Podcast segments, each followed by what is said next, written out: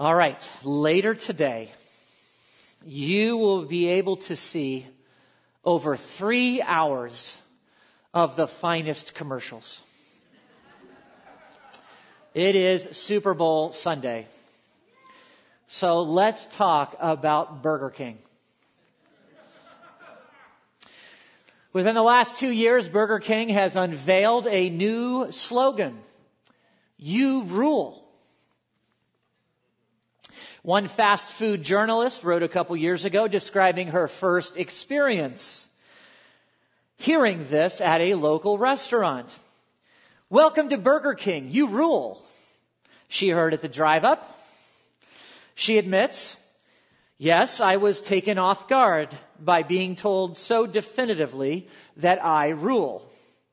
Literally no one in my life is so quick to tell me I rule. Other happy employees said the same thing, that she ruled. But in the end, what did she think of the experience? She described it in two words. It ruled. So the campaign seems to be working, maybe, or for now at least. But one aspect of this marketing has not been widely recognized. You rule implies, I think, that you're the king. That I'm the king. You rule. But I thought Burger King was the king. I thought they were the king of burgers. Not me. And in fact, Burger King commercials used to have this guy who was called the king, running around and doing things. But now they're telling me that I rule. That I'm the king, apparently. Go back 20 years. 20 years. 2004, they had a different marketing message.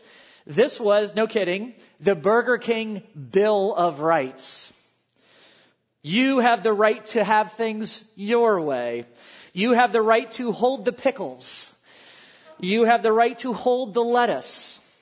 Now that might sound like you rule, but actually, it was a Bill of Rights. It was given to citizens. It was very American, very constitutional. Here are your rights. But now, we're told that you rule. Sounds like you're the king. That's quite a promotion.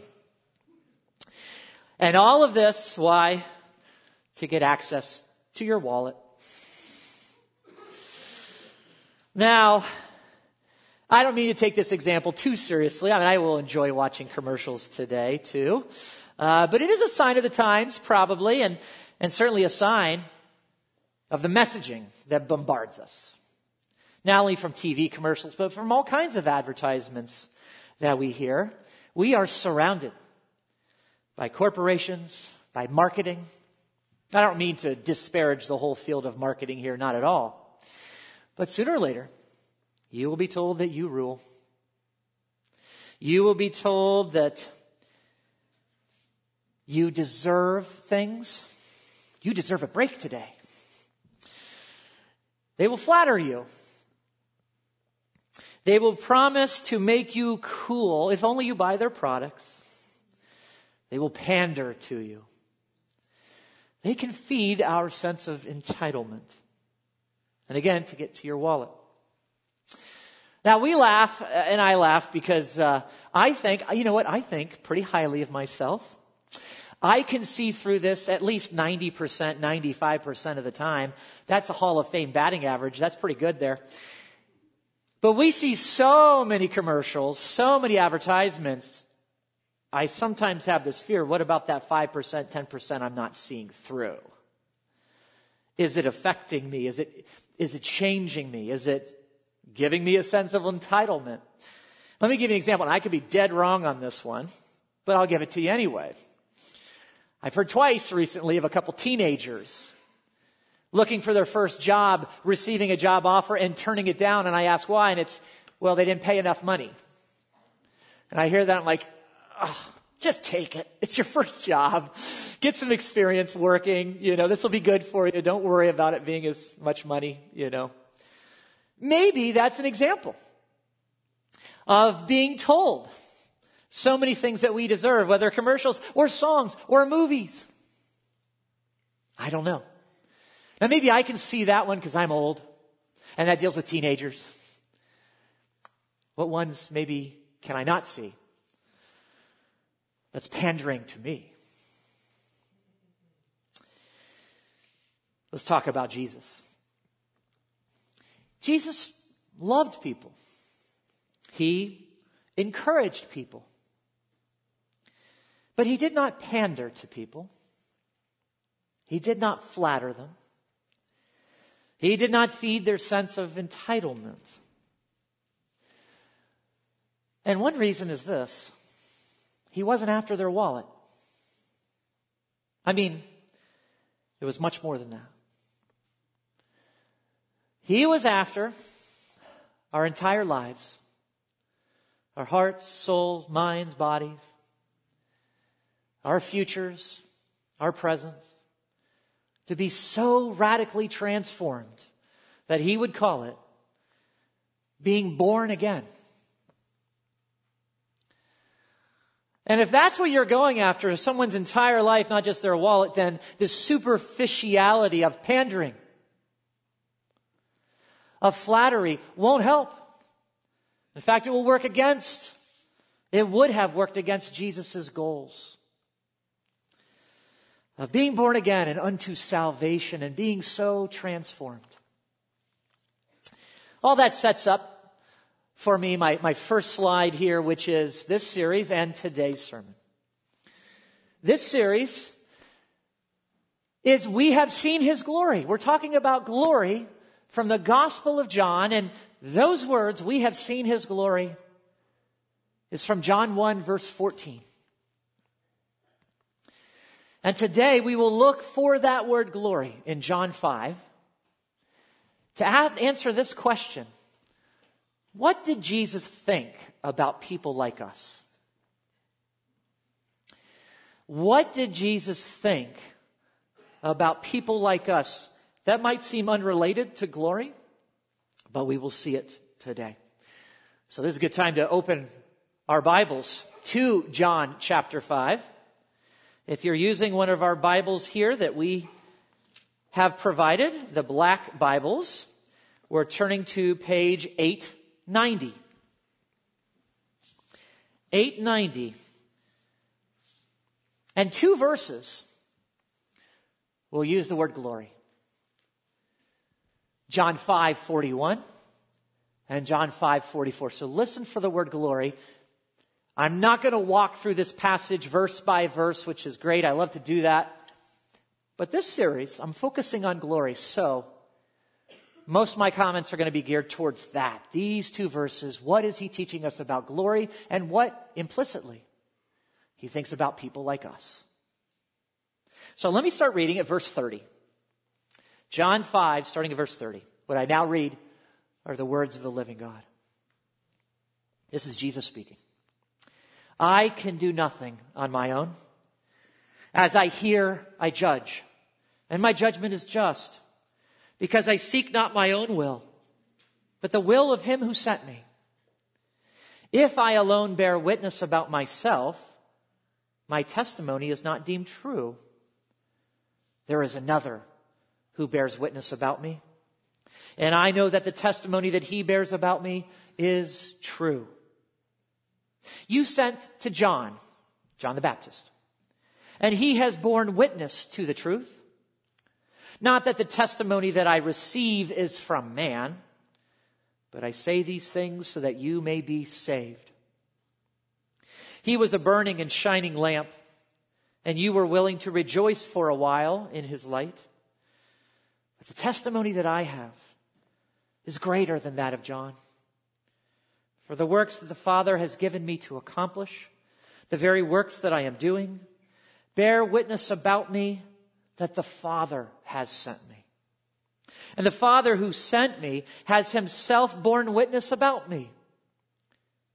His voice you have never heard. His form you have never seen. And you do not have his word abiding in you, for you do not believe the one whom he has sent.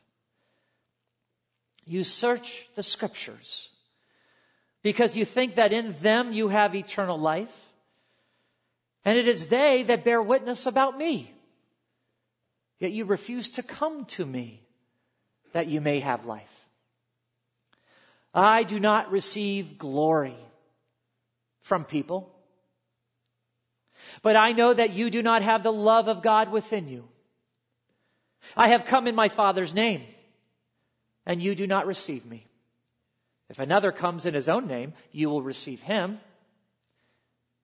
How can you believe when you receive glory from one another and do not seek the glory that comes from the only God? Do not think that I will accuse you to the Father. There is one who accuses you Moses, on whom you have your hopes set. If you believed Moses, you would believe me, for he wrote of me. But if you do not believe his writings, how will you believe my words?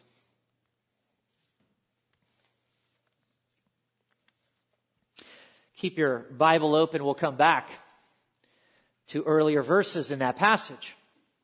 But the two passages, well, here's the first one, that use the word glory. John 5:41, Jesus says, "I do not receive glory from people." What does he mean by that? In this case, he means praise by glory. The word glory, we're really looking at in depth here in this series, and sometimes, like last time I preached, it's related to weightiness. The actual Hebrew word glory, kavod, weighty. Something not hollow, not superficial, not fake, not fraudulent. The real deal, solid, weighty. Other times you see glory represented with pure, blinding light. A picture of glory. Here, the word glory is the Greek word doxa, and it does mean sometimes praise.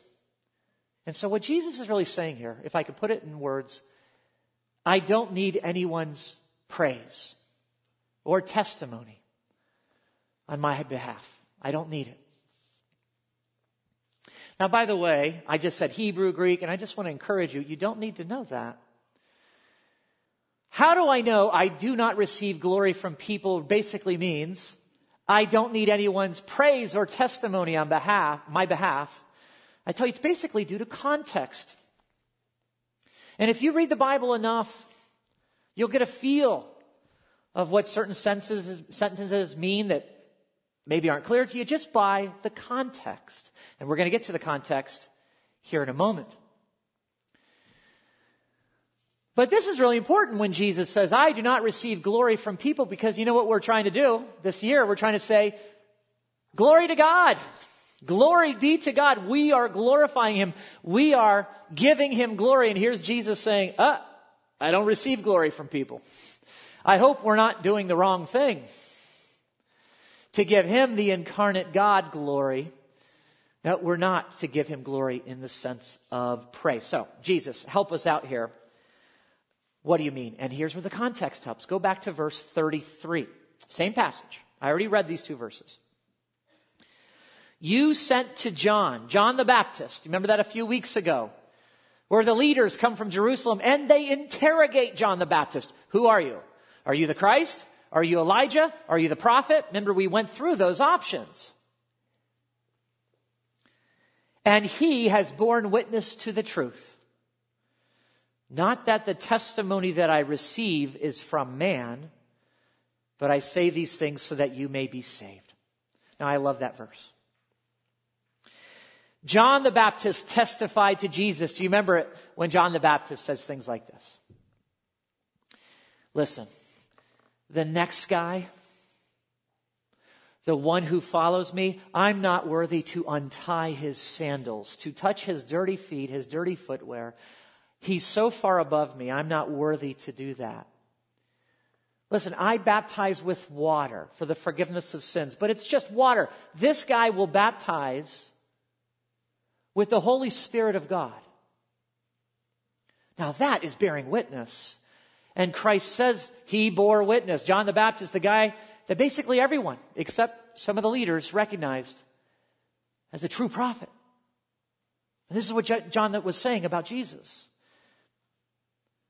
But then Jesus said, as I just read, very similar to verse 41, he said, Not that the testimony that I receive is from man. And you hear what Jesus is saying. He's saying basically, listen, I don't need anybody to vouch for me. No human. I don't need a human to say that I am true. In fact, Jesus will say in chapter 14, I am the way, the truth, and the life. That is, when you're getting to the highest authoritative source of truth, it's God. It's Jesus, incarnate God.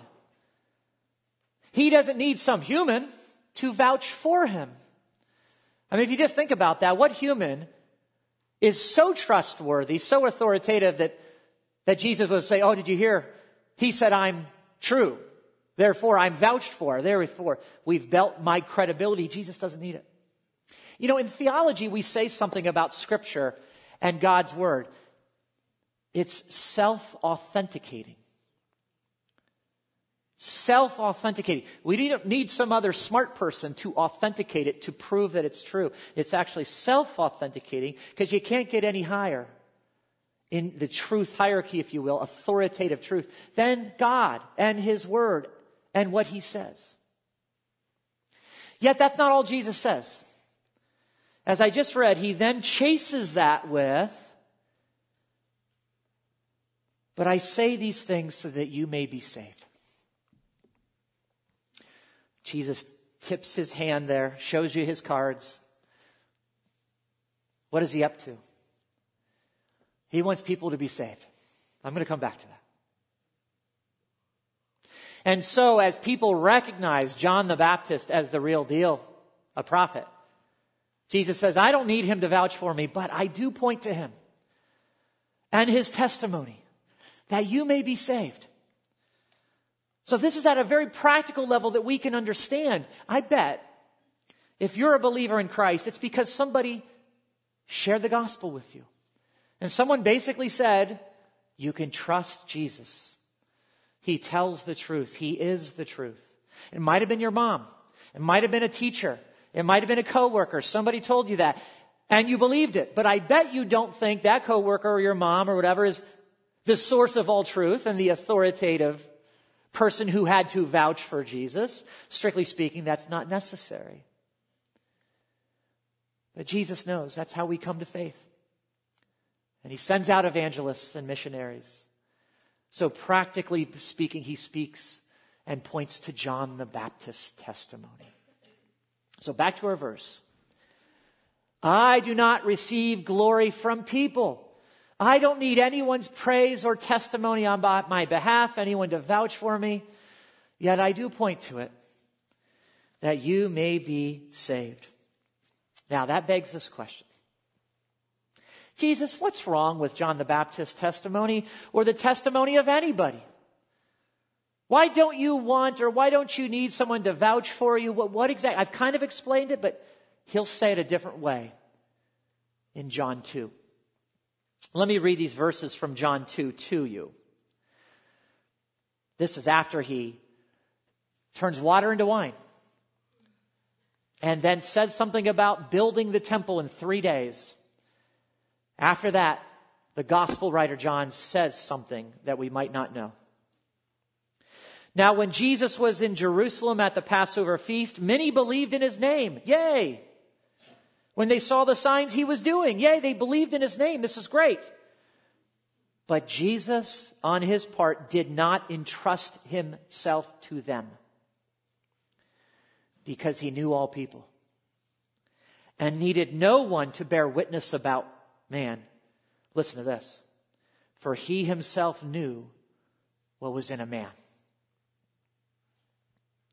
For he himself knew what was in a man. Man here, the generic term for all people.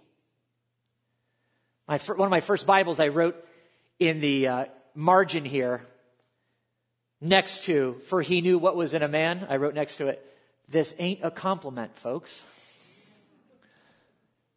And this is about his believers. It says some believed in him, but Jesus did not entrust himself to them. Interesting.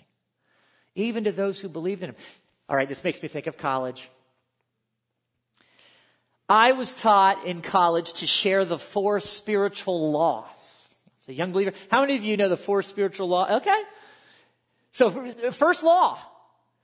God loves you and has a wonderful plan for your life. And then it goes on to law number two, which is about sin. But that first one, God loves you and has a wonderful plan for your life. You know what we do when we hear that in our flesh? We hear, God loves me? That's great. I have a wonderful plan for his life. If he loves me, then I'm going to ask him to do some things. I'm going to use that as leverage. This is why Jesus could not entrust himself to any man, even to his disciples, when he started to really reveal as the cross was getting closer what was going to happen. They freaked out right? No, no, no, you're not going to be betrayed and crucified. He could not entrust himself fully because they would have a plan for him. Peter had a plan for him. In fact, in the very next chapter, chapter 6, after our passage today, after the feeding of the 5,000, what does Jesus do after the feeding of the 5,000? He basically has to escape withdraw from the crowd. Why? Because we're told they wanted to make him king by force. In other words, ironically, they were saying, You rule. And we got a plan for your rule. Go kick out the Romans. Other people will have plans for Jesus. One guy, I, I can't blame this guy, he calls out Jesus. Tell my brother to split the inheritance with me. If you're the Messiah, do something just. Please help me. And isn't that the way we are? That if we want someone to be king, it's because we have a plan for them, plan for their wallet, or plan for them to kick out the Romans, or whatever. Jesus knows this about us. What does Jesus think of people like us? You're hearing the answer. He could not entrust himself even to believers. He did not need anyone to vouch for him, not even John the Baptist. This is why he did not pander. He did not flatter. He knew what was in people, people like us. Jesus will say things like, If you, though you are evil, though you are evil. He will say things like, No one is good except God alone.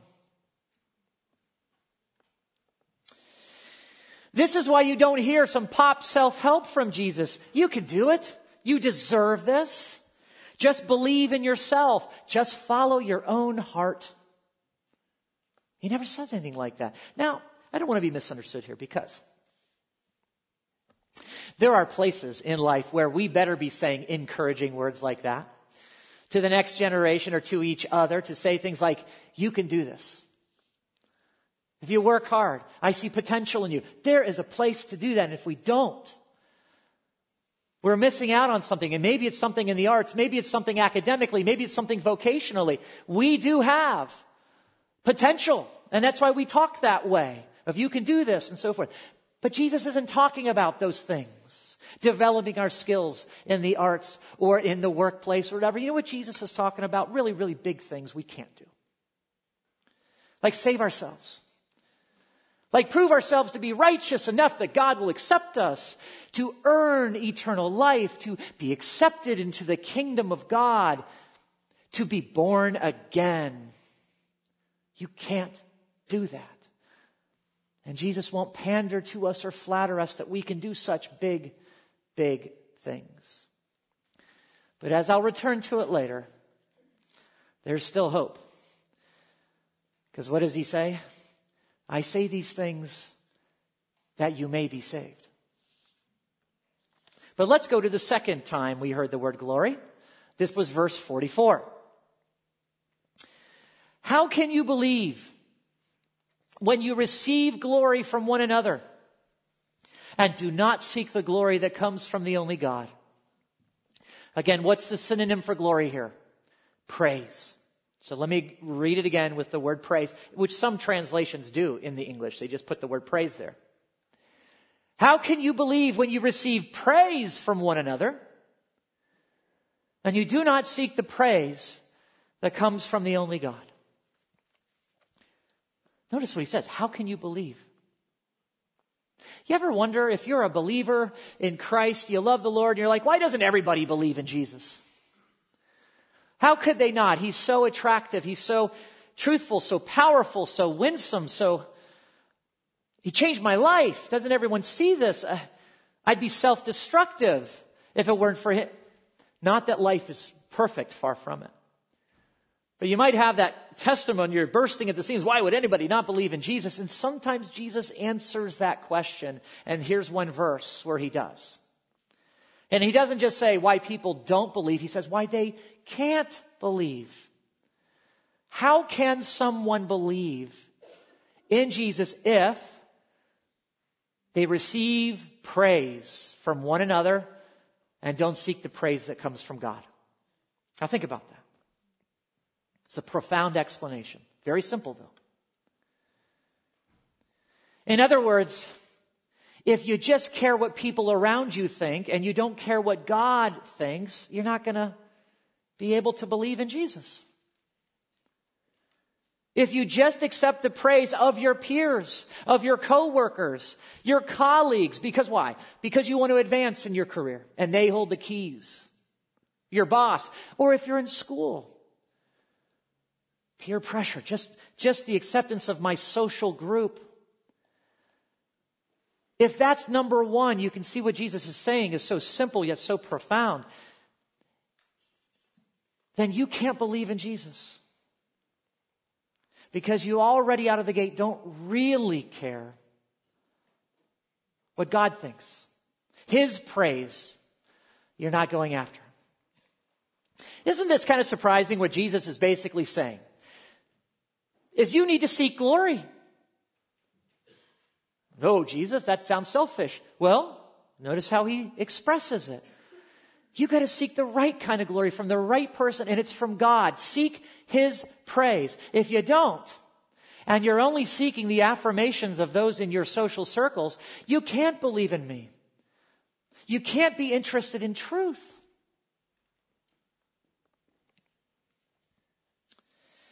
Let's say you do this though. It's like, Jesus, all right, I see what you're saying. I need to seek the praise that comes from the only true God. All right, I care what God thinks more than anyone. If you walk down that road, take his invitation here. Here's what will happen. First, and this is the hard part, you will find that you're not worthy of his praise. All right, you're going to find that you fall short. And you might not have known this. You might say, well, I make mistakes. We've talked about, yeah, just kind of trivialize it. Yeah, I make mistakes. But if you take seriously what God says about what we should do, how we should not live, should live, these commands and the way Jesus told us to live in love for one another and, and this and that, you're going to find what Paul says in Romans 3 is true sooner or later. For all have fallen short of the glory of God. This, this stinks. It's not a fun moment. But it's true. But that opens you up for the next part, which is great. I say these things that you might be saved, Jesus says. And this opens you up to understand the gospel finally. Why Jesus came. To save sinners. Not just the religious elite, not the angels who don't need to be saved. People like us. Or maybe people you think don't even deserve because they're worse than you, Hitler, you know, or something. Any kind of sin. I mean, any kind of person or sinner who comes to Christ can be forgiven. And that's what the cross is about. We're going to celebrate Jesus' death here, as he told us to, that sounds weird to celebrate a de- death or at least remember it. Do this in remembrance of me. This is my body. This is my blood. And that's what he meant by, I say this that you might be saved. His mission was about salvation for those who know they fall short of the glory of God. That's good news. That's great news. But you see Jesus' point. It starts with you saying something that might sound counterintuitive, but God, I'm seeking your praise. In other words, the praise that comes from you for doing the right thing, not just what my, not what my peers think. I have to kind of set that aside. What do you say, Lord? And that can lead to salvation. We're going to turn to the supper here, so let me tie this together for that.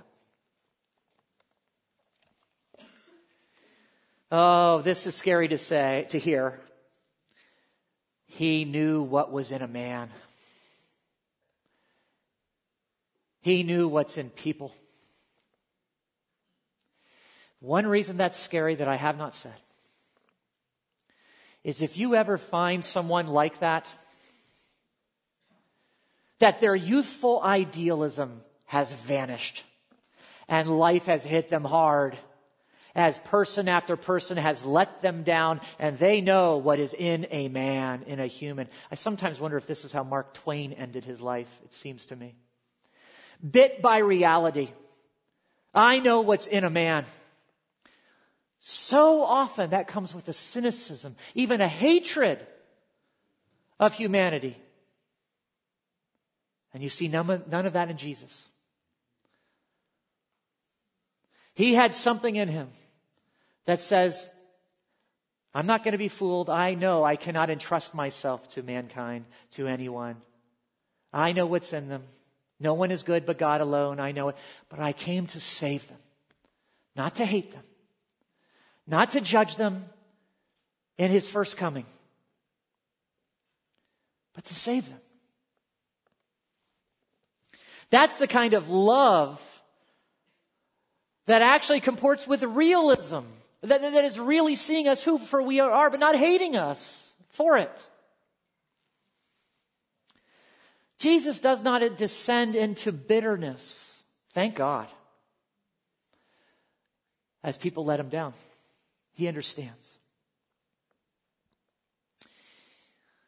Did you know one of the first accusations against Christians that we have in the written record is that we are haters of humanity? This comes from such an interesting source. It's from the Roman historian Tacitus, writing about 100 years after Jesus, and he's explaining what Nero did. Awful, Emperor Nero.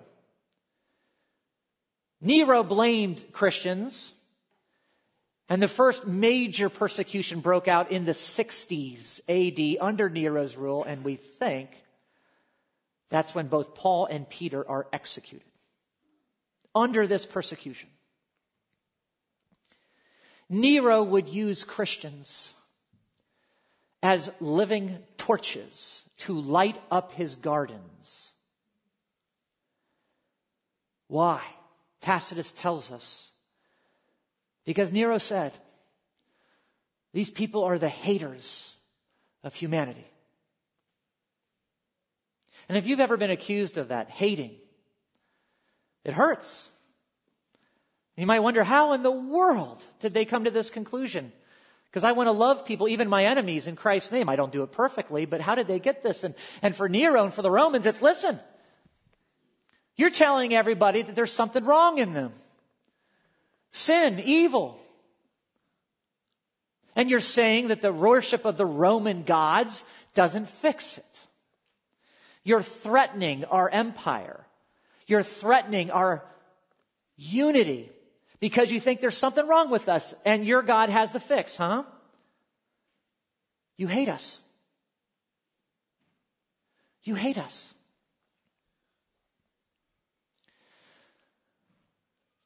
And it's great to be reminded at that point when you feel that pressure too, to go back to Jesus and say, all right, he knew what was in my heart.